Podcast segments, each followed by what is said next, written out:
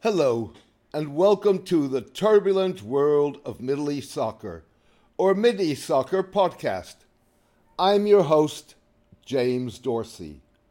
For the better part of a century, the United States could claim the moral high ground, despite allegations of hypocrisy, because its policies continuously contradicted its proclaimed propagation of democracy and human rights. Under President Donald Trump, the U.S. has lost that moral high ground. This week's U.S. sanctioning of 28 Chinese government entities and companies for their involvement in China's brutal clampdown on Turkic Muslims in its troubled northwestern province of Xinjiang, the first such measure by any country since the crackdown began, is a case in point. So is the imposition of visa restrictions on Chinese officials suspected of being involved in the detention and human rights abuses of millions of Uyghurs and other Turkic Muslims. The irony is that the, that the Trump administration has for the first time elevated human rights to a U.S. foreign policy goal in export control policy, despite its overall lack of concern for such rights.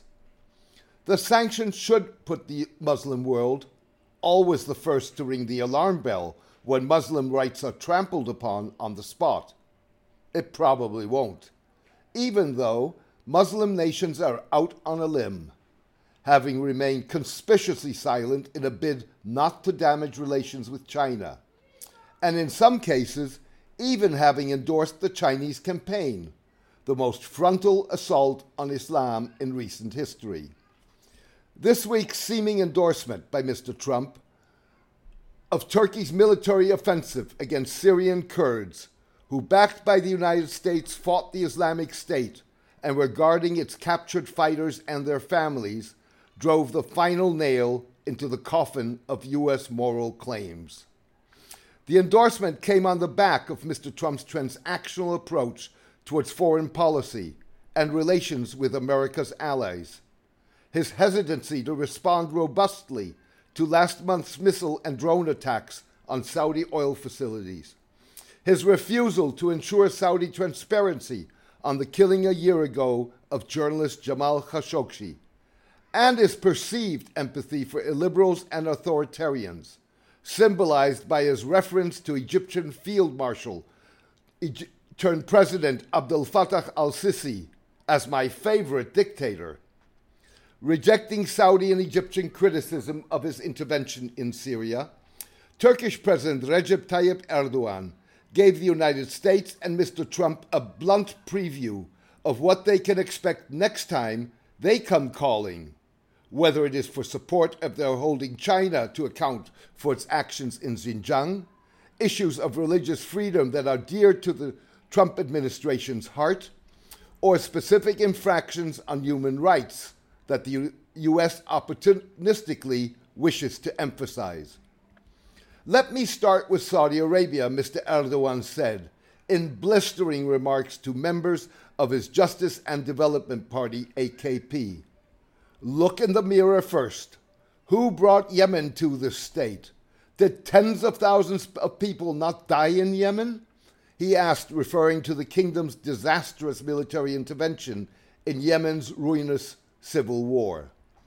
Addressing Mr. al Sisi, Mr. Erdogan charged, Egypt, you can't talk at all. You are a country with a democracy killer. The Turkish leader asserted that Mr. al Sisi had held a meeting with some others and condemned the Turkish operation. So what if you do?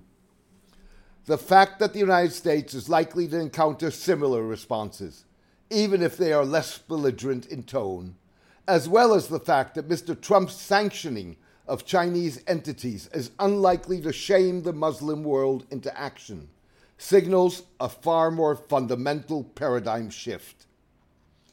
The loss of US and Western moral high ground that gave them an undisputed advantage in the battle of ideas, a key battleground in the struggle to shape a new world order.